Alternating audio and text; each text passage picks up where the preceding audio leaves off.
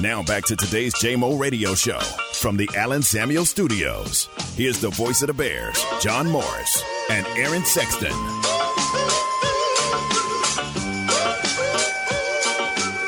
And back with us on this Tuesday, John Morris Show, brought to you in part by Alan Samuels, Dodge, Chrysler, Jeep, Ram, Fiat. As promised, let's listen in now to a portion of our Sic'em podcast this week. Our most current Sic'em podcast with Dr. Monique Marsh-Bell coincides with college football's Mental Health Awareness Week. Dr. Monique Marsh-Bell, Associate AD for Mental Health Services in Baylor Athletics. Yeah, I'm really excited. This is our third time participating in College Football Mental Health Awareness Week.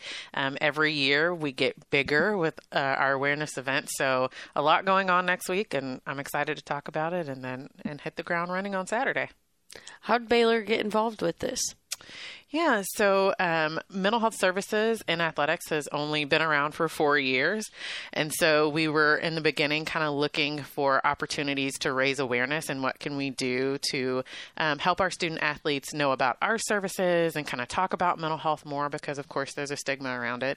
And so we connected with Hilinski's Hope, and they are the founders of College Football Mental Health Awareness Week. And so when we connected with them, they gave us tons of ideas. We partnered with them and just kind of followed their lead, and then we started to add on to that and make it Baylor specific. That's great that we're involved. And you say this area at Baylor is only 4 years old, but isn't that a huge step forward just to even have this area in our health and wellness? Yeah, so there's a lot of universities that do not have mental health services inside their athletic department, so we're really blessed to have that. It's interesting because, you know, most colleges have college campus counseling centers. A lot of C's there, yeah. And so student athletes can absolutely use the counseling center, but it's something different to have it in-house. I've read several places where student athletes say everything that's important to them is kind of provided for them and kind of at their fingertips. So we have nutrition services here, we have academic services here. And so to have mental health services here in the building with them tells them that this is important because we're making it easily accessible to you. Well, and I'm not going to discredit any other college that maybe only has those college counselors campus on the campus side. But if there's one thing we've learned, it's that our student athletes have crazy schedules, literally marked down to the T. So it has to be a huge benefit for you to be in the building where most of them are already and to have schedules that work with them. Yeah. Most people know this about me, but I came from campus counseling right here at Baylor. And so when athletes would make it over to campus, they would be like, yeah, I have Monday at 10 and Wednesday at 7, and that's really the only time that I have. And when I was over there, I was like, you've got to have more times than that. You're like, yeah, right. Like, this is not working. Give me something else. And they're like, no, this is really all I have. And then when I got here and I was able to see their schedule, I'm like, wow, that is all lying. You have. So being able to, I mean, even where my office is located, I'm right across from the football team room. So being able to like step out of there and maybe just step straight across the hall into my office. The other thing is I say we make house calls. We don't really go to their house, but we'll go out to the softball facility or out to the Ferrell center or wherever they are and meet with them to make it more convenient. We don't want there to be any additional barriers to them seeking mental health services. And let's make the point, this is College Football Mental Health Awareness Week, but you work with all the student athletes of all the sports here at Baylor. Yes, and so it's also Mental Illness Awareness Week. Okay. And so the Hilinskis did a great job by like kind of putting things together. And Monday, October 10th is World Mental Health Day. Okay. So even though we partner with the Hilinskis and we talk about College Football Mental Health Awareness Week a lot, it is Mental Illness Awareness Week. And yes, we are going to be doing things with all of our sports that are competing this week. So if you come to volleyball on the 5th, if you come to soccer on the 6th, or if you're at the women's tennis HEB Invitational October 7th through 9th, you will see us there. And we'll have some giveaways related to mental health awareness. So the green ribbons, stickers, wristbands, all the things. And you'll see our athletes sporting either their green ribbons or we have headbands, we have hair ties. I mean, it's going to be all over the place. That's great. Well, and John mentioned, you know, you've you said you're only here for 4 years. You've only been here for 4 years.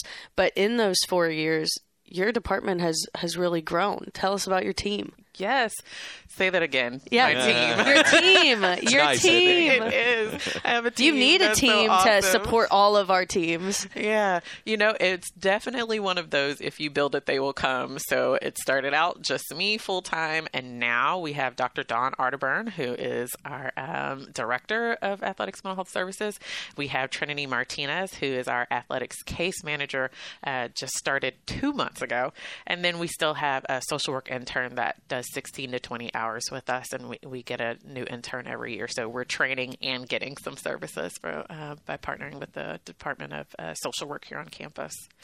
That's great. I mean, you did a great job, but you needed help, right? Just dealing with this number of student athletes. I did need help. It's interesting because when I think about in the process of me transitioning from campus counseling over to athletics, there was a question of would I have enough to do to fill my time? Huh.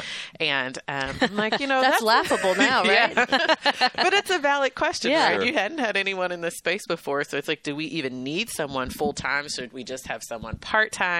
And so when I got here, quickly realized that, yeah, I would have plenty of things to do to fill my time and needed someone else and had things that could fill their time. And now we're 3 full-time strong and have our intern helping out as well. And so still using counseling center. So we still send student athletes there sometimes. We have community providers that we partner with. And we have 2 psychiatrists in the community that we partner with. So all of our time, and we call ourselves air traffic control because sometimes we're directing student athletes to other places for services as well, just to make sure they get the best service for them and the best fit for their needs.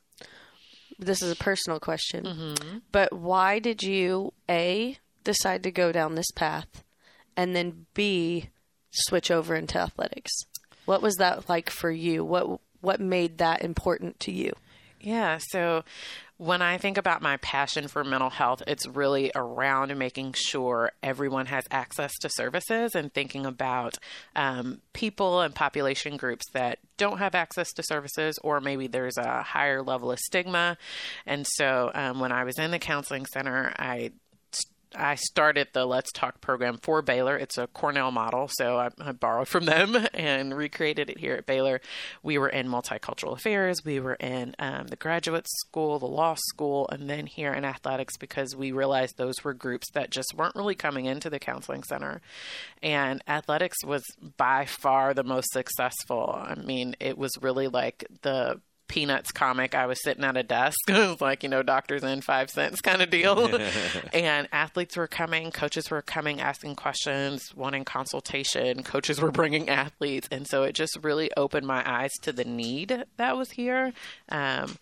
I am not an athlete, would never misrepresent myself as such. And so I didn't really know much about the athletic world, but I knew and saw and then started researching and seeing the need to have someone here to provide that service for our student athletes. And so Kenny Boyd would say that he recruited me. We're good on that side of recruiting over here. Yeah. He athletics. Recruited me, but there was a need and I was happy to step into this role and help start to fill it. In your area, overcoming a stigma, you know, about, you know, even making an appointment, coming to see you or Don or somebody is a big thing. Do you think there's less of a stigma in athletics? Maybe the coaches are encouraging their student athletes, you know, to take advantage of this? Yeah. At the very least, we're seeing kind of like a gap in the stigma. So there are some student athletes that are really, really still heavily concerned about people knowing that they're coming. Yeah. And I think I talked about this before, like the waiting area for my office and even for Don's office is pretty open. Yeah. Anyone kind of walking down the hall can see. And so there's definitely student athletes that are like, yeah, I want to come, but I don't want to sit out there. I don't want anyone to know. And then there are athletes that you know, they see me somewhere else, like I'm in the bank, and they're like, hey, when's my appointment? I think I can't remember when my appointment is. And I'm like, wow, okay, you're talking to me in public and in front of other people. I'm being acknowledged. Yeah. It's sometimes when they start talking, I'm looking around like, oh, you're talking to me? But our coaches have also just been really amazing to make us a part of their programs and their teams, wanting us to be out at practice, having us speak in team meetings or before lift sessions. And that shows that they're on board and they're okay with it because they're bringing us in, which shows the athlete, like, if coach is okay, then there's no reason why I shouldn't be okay going to seek counseling. And so it's been really fun to see the change and how student athletes and even our coaches look at mental health and see the importance in it. And we definitely have the support of Mac, our athletic director, and the support of campus, you know, in this area, as evidenced by the way your area continues to grow here. Yeah. So to have that support, that backing has got to be big. Yeah. I mean, like I said, we are growing, but we still need the support of the people around us. Gotcha. And so we still use counseling center services. We still really partner with them a lot. Mac is great because when I was like, hey, we might need to think about expanding our services, or here's some ideas I have for how we can do that, I'm always willing to hear and very supportive, even when we're trying things that maybe are new. And we've tried groups before. We haven't really had a great success with that, but really on board for that and how he could support and how we could do that better and maybe make that work. Something new that we're doing is we've actually recruited some student athletes to be, I think we're going to call them health and wellness peer leaders, because we know hearing from your peers is a very strong voice. Like, they can listen to me all day, but hearing from their peers, their teammates, their friends, really makes an impact that I'm not able to make. And so that's something new that we're doing that Mac and Kenny and our executive team are completely on board with. So it's very helpful not to have to feel like you have to fight to get these things that we need to make our program successful. They're basically captains. I like it. I like it. They're like used to having captains on their team, and now there's captains in this part of their world. So walk us through a little bit. You said as the college football mental health awareness week has continued to grow, kind of walk us through, if people are at the game this weekend, gold out. If you come to the game, gold out. What are some of the things that they might be seeing and hearing, and just different ways that they can be focused on that this week? Yeah. So at the game, you will see that our athletes will have their green ribbons on as in the form of a helmet decal.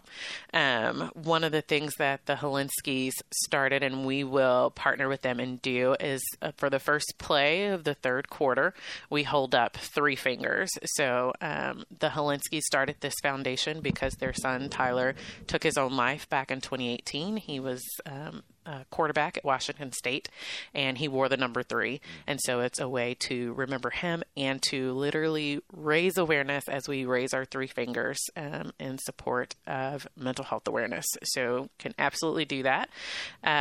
There will be media, so both on social media and in venue media that talks about mental health. Our student athletes and our coaches got together and recorded a video, so I'm excited about that coming out, an awareness video. So may get a little snippet of that in game, but definitely will be on our social media platform starting on Saturday, and then every game after that this week.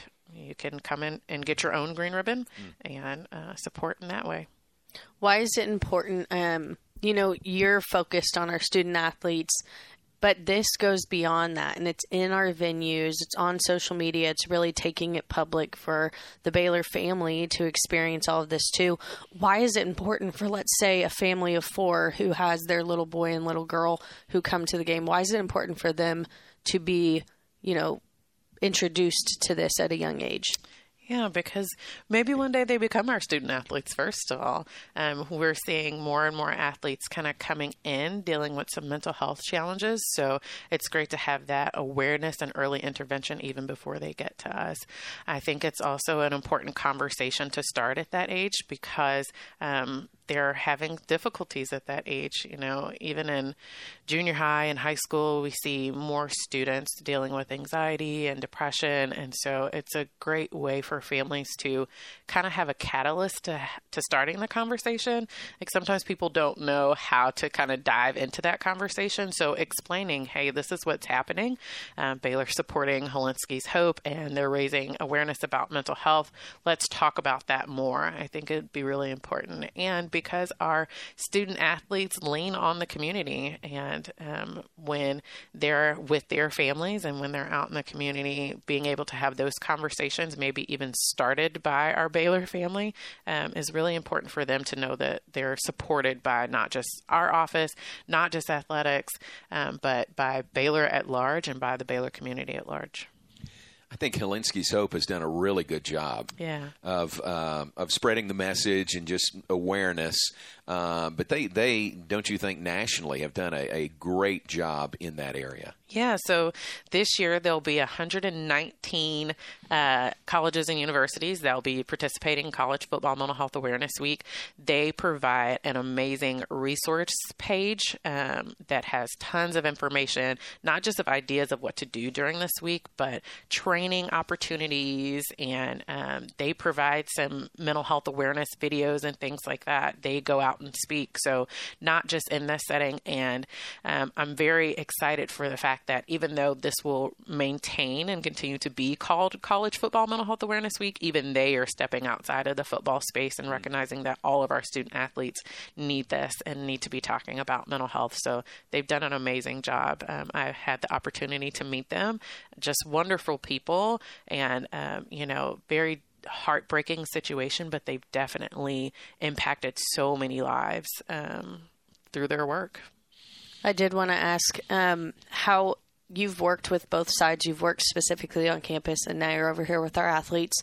How would you say mental health affects college student athletes differently than your typical college student? Because the one picture or image I think of when I think of Tyler is they do a good job of he was literally hoisted up by his team after he brought him back for a huge victory, and then shortly after passed away. And so, you know, from the outside, everyone was kind of shocked because they were like, that was it. He was doing his thing as a college student athlete. So how have you seen that change for college student athletes?